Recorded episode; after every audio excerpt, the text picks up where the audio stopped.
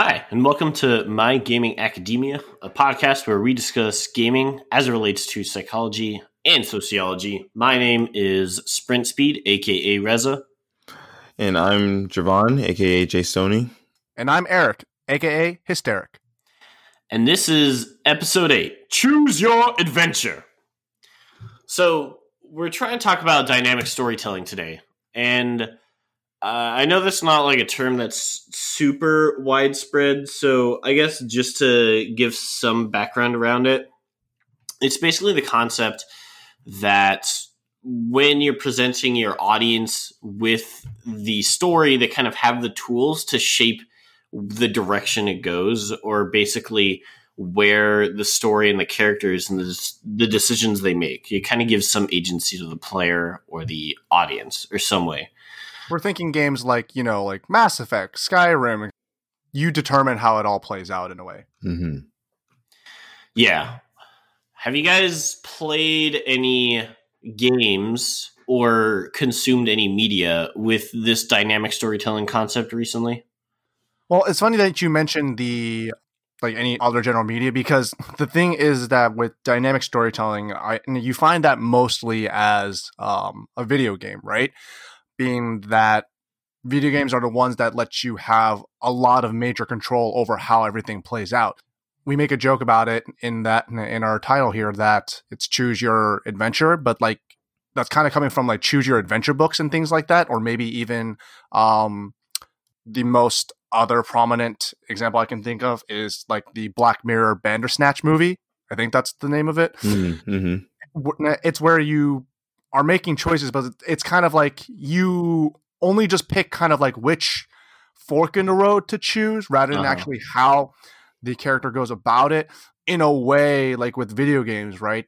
In any game that even has like a relatively linear story, like maybe something like Final Fantasy, you still kind of have this um, agency in the sense of like you choose how the fight goes down in a sense because you're choosing like what strategy to use to kill the boss or something. Right and that that idea makes me pretty excited for video games as I guess a creative art form, if you want to refer to it as such.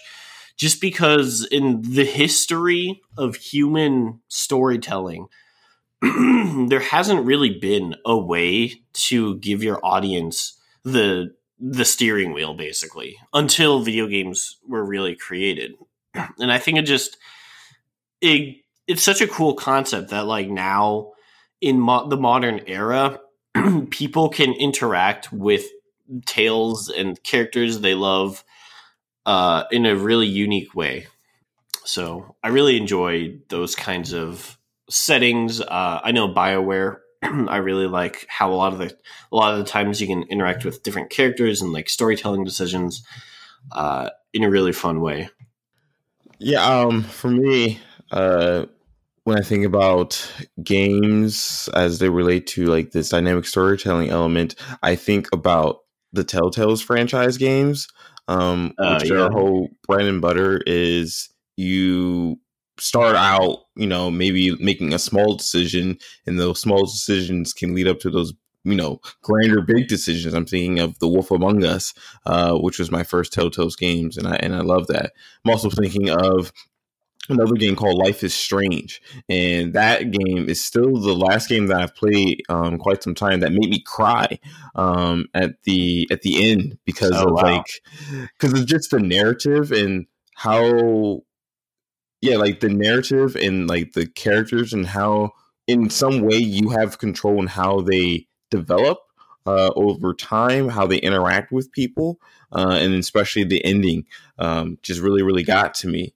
Uh, but the thing about these kinds of games is that uh, to some extent, um, you as the player may not have all the freedom of choice because at the end of the day, someone had to create what you can or cannot involve yourself in. And sure. I remember uh, that uh, um, Life is Strange only gives you two uh, particular endings, and both kind of suck in terms of not because it's bad per se in terms of story, but it just the two endings in and of itself. Um, they weren't like it just. it's they're both unpleasant um experiences, right? And it seems like there is no middle like middle more how do you say um cheerful i'm trying to think of like another synonym for that but the, sure. the, just the two choices are just like okay so in this game you give me like four options for everything else but when it comes to the ending you're just like nah you either do this or or or, or you do that and I'm bad or worse right that's essentially what it is right that's that's really what it is is like you either pick this option where it, it you know I don't want to spoil it, but I mean, screw it. That game's been out for a while. If you haven't played it, oh well. Uh, spoiler alert. So, in the end of the game, you either get to choose having to sacrifice your friend, or you let this tornado that's about to hit the town basically destroy the town, and you and your friend like basically drive off uh, into the distance with each other. And it's just like, what? That's not fair. Like, Dang. I have to, I have to choose either of like having someone die or let a whole town die. This sucks. Uh, like, I don't want anyone to die. And honestly, the way the narrative is constructed, there could have been a way to not have um, people die by this tornado and still have your friend alive. Um, that, that's. I think that's one of the charms of the game in a sense or like in general like the charms of these kinds of things because uh that's again like how you pick it right hmm. you've kind of built everything up to this point like you based on the choices you've made in the, your gameplay you are now more or less attached to the uh, to this friend or the town right uh with the way it, it played out mm-hmm. i personally remember that uh, you were there when I finished the game and chose the ending. Uh, you had chosen uh, "Let the Town Live" ending, and you chose to kill mm-hmm. the best mm-hmm. friend. Mm-hmm. I remember, but I was like, "Nah, I hate this town." So I so I I blew them up. And you, oh like, you let them all die. I'm like, yeah, they were assholes. Like the way I experienced most of the town because of the choices I made, mm-hmm. I was just mm-hmm. like, "Nah, these guys are total pricks." Like this place, this place can burn to the ground for all I care, and that's something that I think is very, very unique to the gaming sense, right? Because even though the characters are written in different ways that you can experience different ways, your choices end up making it so that you do experience them differently, right? Yeah. And, and then the, the way you're kind of engaging in that conversation shifts, I guess, within the larger like social bubble where it's less about what did you think about it, but like what did you do? Hmm. Right, exactly. Like because when you play this game, you know, or just in general, like these kinds of telltale games with other people, it also creates that social behavioral thing where I remember uh when I was younger, my best friend and I, we would play game series like Sly Cooper, Ratchet and Clank, and Jak and Daxter. Mm. And we played through the series of each of those games in an order, even though we, we played them multiple times through. But the way it ended up being was that we would do things slightly differently each time, or like basically it's like, oh, let's get this power up first, or like let's do this mission first, and sure. like let's try to do this.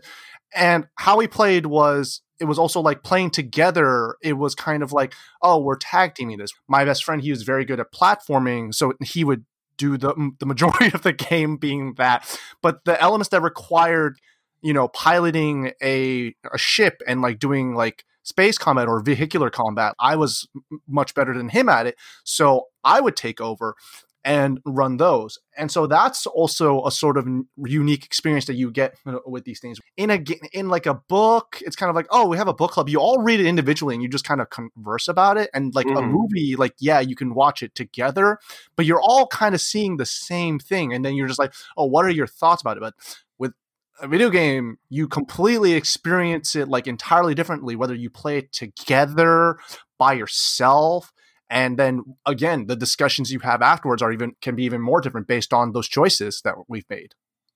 Hmm hmm hmm and so with going off the what you just mentioned right um it makes me think about just the overall like creation of of these kinds of storylines.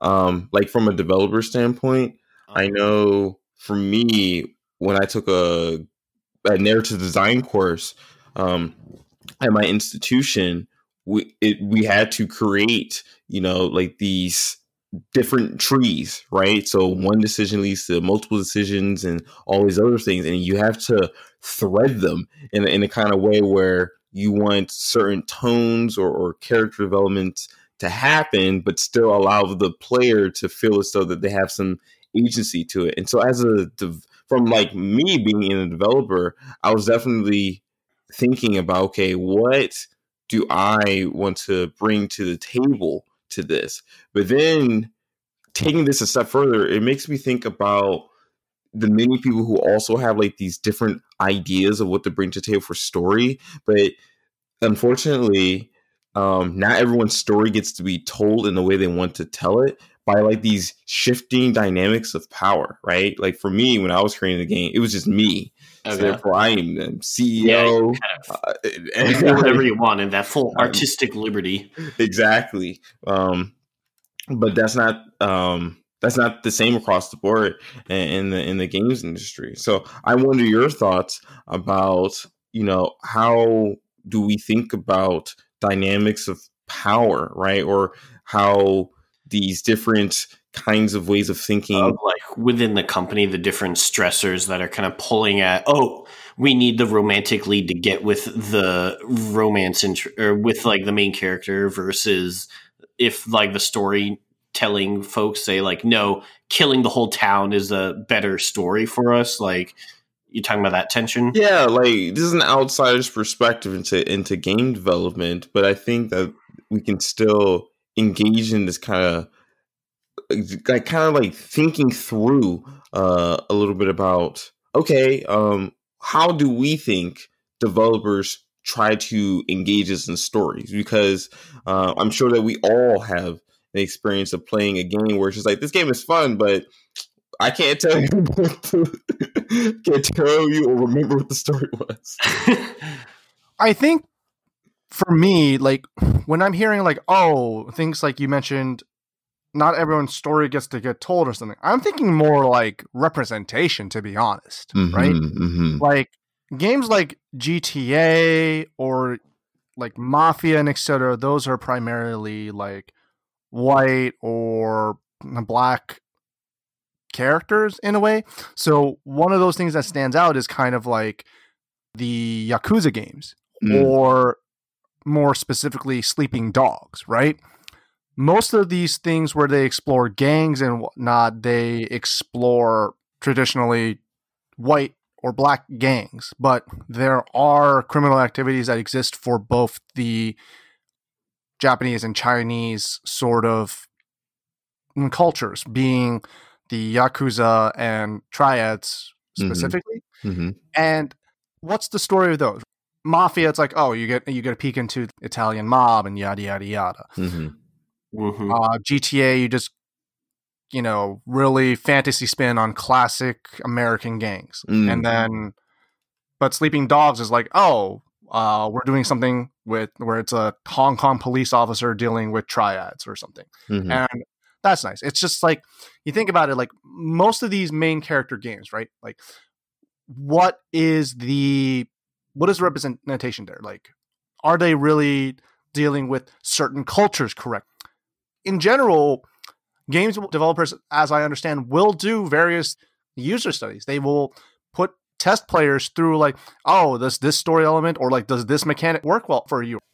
So when it relates as it relates to like kind of the idea of giving the audience control in this kind of dynamic environment, uh, are you saying they shouldn't basically half-ass it where if you're giving people multiple options you should include i guess a broader representation right you can pick those stories and you can kind of give players a way to experience that story in a way that they are much more tied to it mm-hmm. sure. and so i think that now to me that's where what javon was mentioning like the dynamics of power oh our certain um you know stories being told or not to me that's more what it is mm.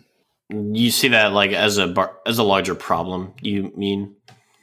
Well, no, I just I'm just saying like in terms of, like stories, right? Because I do feel like a lot of various gameplay choices or how a certain story plays out it, it's very like black box you know like like javon mentioned we're outside looking in mm-hmm. so there could be various other elements to you know, writing something people will often complain about how a show's writing has taken a direction right I mean, when when we talk about that, the different power structures, I guess, within companies and such, um, I think that's important to bring up, though, that if you have a large staff and a diverse group of people working on a project, I imagine all of them want some input. Um, and I guess I would imagine it's difficult to, when you're maybe the head of a project, to balance how many cooks you have in the kitchen. Mm-hmm. But do you guys so i guess one question i would have is what do you guys feel are the core tenets that you would have to keep in mind to make sure that you are kind of if you're leading a project if you were the person creating a game what what are you prioritizing to make sure that the audience has in terms of their options and so i guess eric this sounds like you really value the idea that if there are multiple characters and multiple ways you're interacting with a story you that you have robust representation from a number of cultures. Um, not to say, Javon, you don't value that, obviously. Yeah, but. Um, is there anything like if you're the head of a studios or something that you would really want to keep in mind?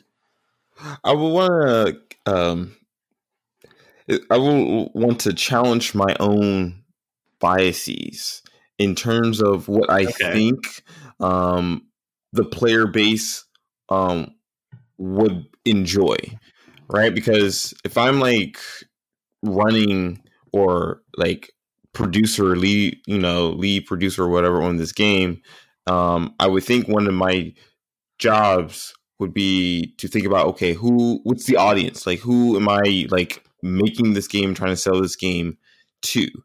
And also, should I be um steadfast in my approach of not trying to, you know, rock the boat? Or should I um, think about maybe the only way to push my game forward is to challenge my audiences, thus challenging also myself on what I think my audience wants. And when I'm challenging my mm-hmm. assumptions, my biases, I need to be informed by others. I need to be informed by other like literature. Yeah, I was going to say like, how works. do you know what your biases are? Right, uh, and some of those things just comes up by fact of your interactions with with others, right? So either in our own you know personal lives or professional lives, we think uh, about certain people in different ways. Um, we may we all have certain assumptions uh, and so, in a gaming context, we may have an assumption of what a character should be like and be from, all depending upon like their skin color, right? So, just because yeah. this person, this gaming character is, you know, of African American descent, doesn't necessarily mean they have to hail from the inner city. Doesn't mean that they have to have such a struggle of an upbringing. Doesn't mean they have to have this particular kind of vernacular to them. Um, You're saying we don't have to wear baggy street clothes and listen to hip hop music? I know it's a, it's a crazy radical idea, but I'm all about the radicalness. So yes, oh, wow. that's exactly what I'm saying. Like, if you haven't realized, black people actually can actually wear like khaki pants. Some, I dare say, wear polo shirts every so often. Oh my god, I know, right? It's craziness. So, but in order to get there, right, you have to be willing enough to talk to a variety of people and that comes down to the people that you work with right yeah uh, and so you have to make sure that the people that you're talking to also have varying opinions right and sometimes it's the folks that have the almost diametrically opposed opinions that can help enrich your game because that could tap into a different kind of audience, right? Uh, so you can still keep the same audience you have, and of course you may lose some people, but you also may gain uh, others uh, depending on the perspective, right? But of course, as you mentioned, you know, too many cooks in the kitchen, right? Yeah. But so I guess Mhm.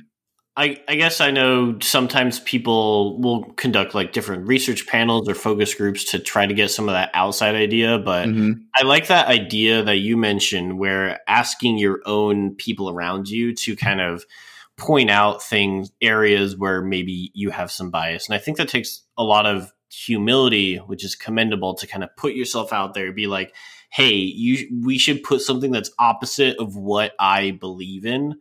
Uh, and just kind of see where it goes with the fan response. Because I definitely, in I don't know if I can think of any examples off the top of my head, but I know with some of these different branching path or character type games, there's like different options that I just I think to myself, why would anybody go that route? And then the world surprises me. Mm-hmm. Mm-hmm. Right. There were I mean, there were games like in Fable, um, where you get to I think it's Fable well, most of the Fable games, they really just have you play between these two like you either are good or or you're bad.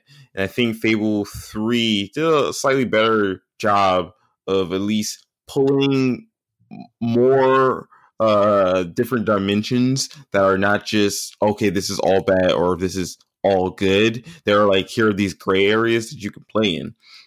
Uh-huh.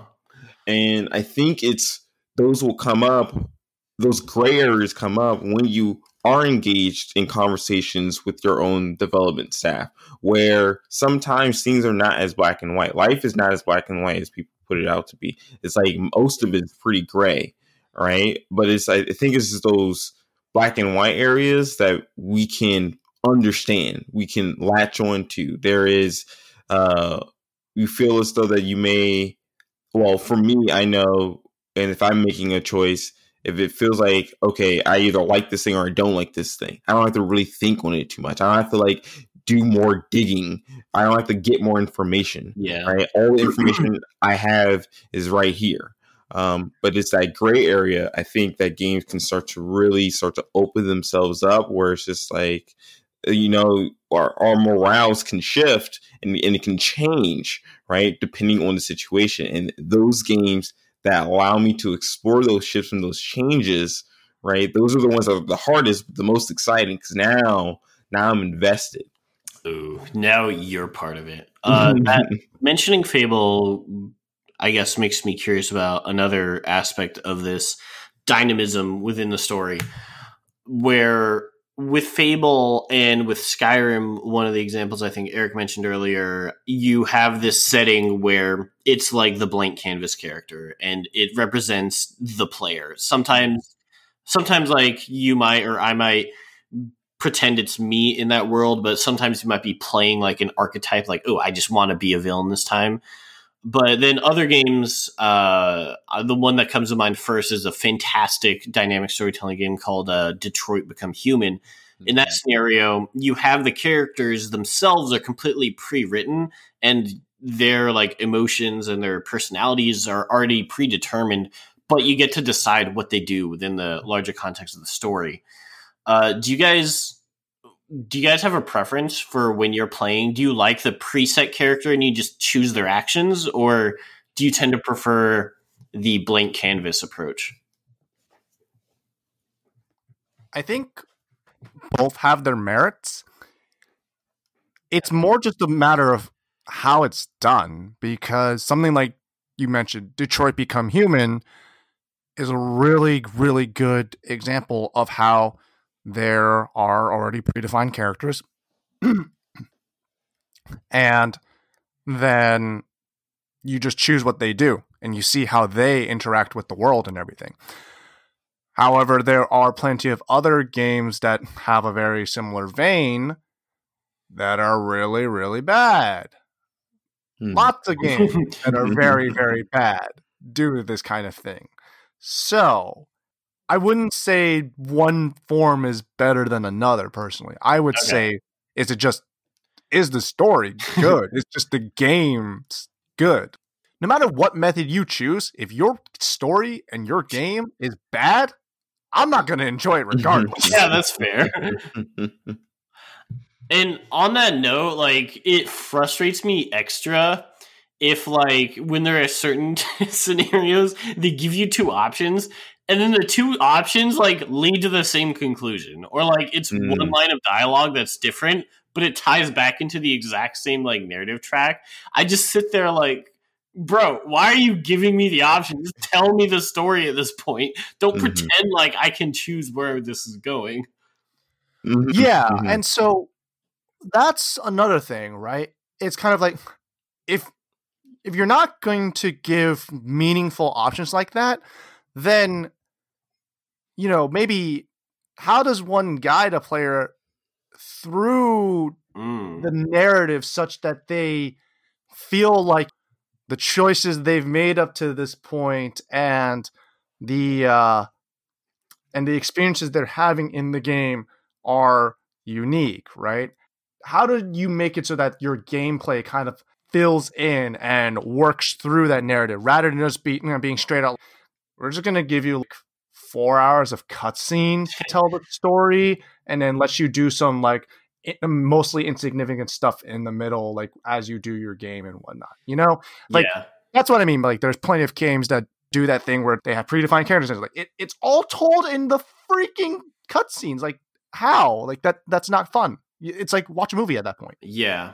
I I like one part that Javon mentioned earlier where it's like be willing to take the risk if you're if you're a developer that wants to include different options then go down that path like see where that leads you even if it doesn't seem like an amazing place from the get-go um, and then i also think it's important for video games specifically to allow people to tell that story through gameplay instead of just dialogue. So, because I know you mentioned, like, with the game you played with your cousin, that there's like levels where maybe you're playing with a vehicle or something or another uh or another tool. I think better inclusion of like maybe if you solve a mission with a boat the story goes in a direction where the player's like on a boat versus if you solve it like on foot maybe that goes into a different direction like that. I think weaving the narrative differences into the gameplay is my perfect kind of ideal scenario where you're giving people the real agency of like wow i feel like i caused this. Yeah, for sure. Also, best friend, not cousin, but um, sorry i misremembered. Yeah, but I think one thing that we kind of touched on at the beginning, right, was that video games being kind of like an art form, right?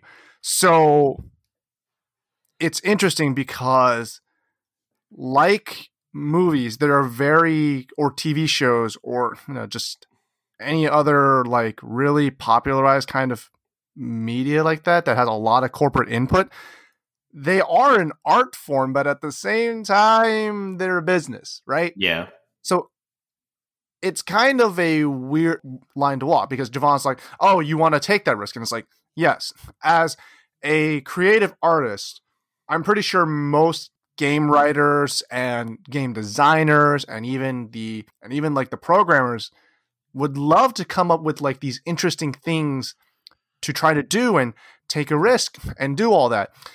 But you know, there's a corporate formula for success and everything. And yeah societally speaking, you know, these these businesses are businesses. They're going to have to drive these sort of profit making business practices forward first. So, and I, I feel like we see that a lot more now because it's like if you think about how games have developed over the years, back in the day, it was a lot harder for various game mechanics to really be designed or anything. So, like, why certain games maybe have been so good is that you just try these various things and now that those things have hit success we're now formulaic because games has right games have people are risk averse and if you're putting a hundred million dollars okay maybe not that much that's more movie budget but if you're putting like 10 million dollars on the line in development obviously they feel like they need to stick to what is guaranteed quote unquote to work. Right. If you just look at any industry in general it they follow a relative formula like things follow the best trends. And generally speaking even in any sort of field where you're doing the work in anyway not even the one consuming it you have quote unquote best practices in the job. What's the best way to do this right? Right. And mm-hmm. so it's hard i feel. And i think that's why we do appreciate the the risks when they are taken but there's a reason it's a risk because formulaically speaking people in general are creatures of habit, right? Like psychologically speaking, we're just Yeah. creatures of habit. So we like what's familiar. So when someone ventures outside the box like that, it's always a risk. And if that risk hits the nail on the head, then boom, everyone's mind is blown. But if you miss it, then I mean, you just threw your money down the drain. Yeah, and to some extent, that's also true for the audience. Like they also like what's familiar, but you do want to like, introduce some change. So I guess it's kind of like identifying the core concepts that you think are the ones you shouldn't change. Where like if Activision Blizzard releases a new Call of Duty and they change the way guns work, that it, people will be rioting on the forums. Um but then you also have like a lot of critics that say like call of duty is the same game released every year for now $70 looking like going forward. Um so i guess again it's a lot of that balance that you probably have to try to navigate through but i would again say then make that conscious choice if you don't want to have to do that balance then don't go down a dynamic storytelling route just tell a game and tell it well like you can do that if it's a linear story I mean, I will say this game developers have generally been very bad at balancing. I mean, take a look at League of Legends. Take no look at Tekken. Take a look at Overwatch. Take a look at any competitive multiplayer game. Like, bruh. hot take i think league of legends is very well i don't know about right now with pre-patch but you know the 2020 it was a very balanced game overall. Anyways i don't want to dive into that. That's a separate topic. That no, that was just more like a jab. but- yeah. Uh javon were there any other thoughts you had around or what what other things do you think are critical to keep in mind if maybe you're an audience purchasing stuff versus if you're a developer creating the products I would say, as an audience member, uh, as a person that is a I would say consumer, as a consumer of, of, of games, right? And if you are consuming games that are heavily based in their story, right?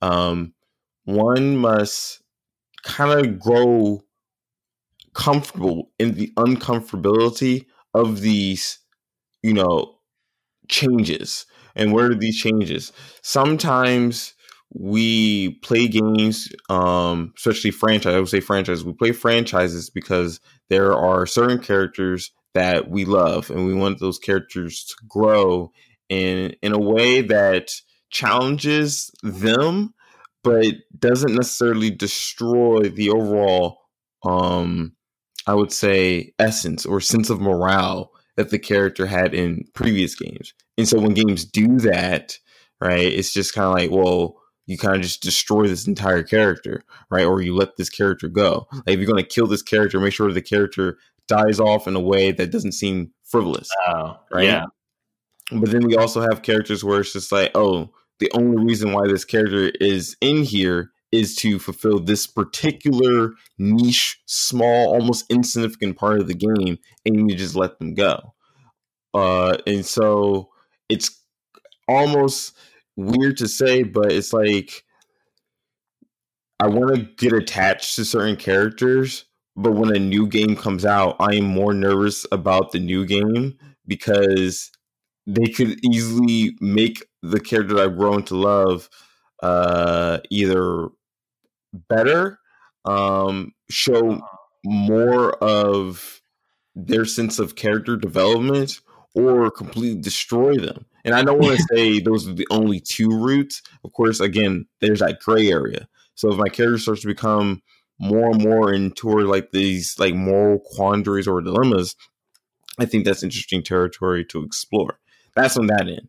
Uh, on the developer end, it's so it's like it's multiple things in tandem, right? It's just like okay, how big is your studio and who is fronting the money, right? That's the big question: who's fronting the money? the big boss or bosses of this company want you to rock the boat, right? Because if you rock this particular boat, then all y'all can be out of a job, right? Which yeah. is um, sad to say, but very true. Which is why it's like when a new game comes out from a developer, um, then it's exciting but also I know that they are also utilizing maybe certain, you know, ways of thinking or game mechanics that are familiar with other games, uh, different kinds of storytelling, uh, different ways to like for gameplay that are reminiscent of other games, right? But then they add in like here's these small changes, right? Or here these small character nuances um, that makes our game special without it completely alienating uh, the audience. Right. like this very interesting balance of uh, I want new experiences at the same time. I like the way you know the previous game was, and yeah. I want more of of that. It's kind of like this interesting give and take. I don't really know if that's like my hot take on the situation, but that's just my overall thinking. I think it's exemplified through your experience with Life is Strange, where mm-hmm. it was like different. You didn't like you didn't like the ending per se it sounds like but it it was still a good game. You can still appreciate it. Yeah like i love the game. I, I really did love the game. It's just that for the ending i was just like bro like this sucks. It, i mean emotionally it sucks. Like i'm crying out of my eyes right now but then yeah. i also have to choose whose life or lives right to to to spare, right? And you know, to you know, to get rid of this is like, do I mm, do this? And that's good storytelling. Yeah, so yeah, so it's like in some ways it's like I wish I had more options, right? But with the option given to me, I had to like dig deep, think about what my experience as a player, what are the choices I've made invested in into the space, into this virtual space to make me pick who do I want? My best friend, right? At my side or like almost this greater good where it's just like one life for the you know for, for many, many yeah. yeah for the sake so in, in in that way it's it's cool. In the other sense it just is like uh why? I think we're diving a little more into the show don't tell concept of storytelling and how video games do that uniquely. Mm-hmm. And I think that's a good uh, ending point because that's our topic for next time.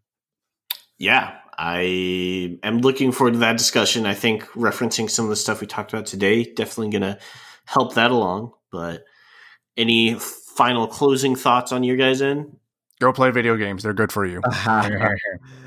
and I would say if you want to start to um, dive into just like creating a story, especially for video games. You don't have to hop into like the unities of the universe. Uh, you can start basically sure. on like a sheet of paper, um, or the engine Twine. I know you mentioned right. Like my first narrative uh, designing experience started with Twine, which is a text based. You can consider like a text based kind of video game. Um, and there you go. You just start it. It's free you just start you just see square boxes and then you make these square boxes become more square boxes. And then you hope it, it makes it makes sense. So if you want to start to dive in a little bit to like you know what is storytelling and how to make storytelling for a game start out in twine it's a it's a it's a great time. Nice. All right. Uh, again i am sprint speed aka reza. Oh wait. God dang it! No, uh, bro, you, know you keep mean? mixing it up. One take. Uh, we only do one take. Keep, keep going. They know who I am. Hey, I'm Jay Stoney, aka Javon. And I'm Eric, aka Hysteric. Wait, I mixed it up this time. Damn it! you guys All did right. the opposite. You threw me off. Okay, I'm leaving. I'll talk to y'all later. Bye. Peace out.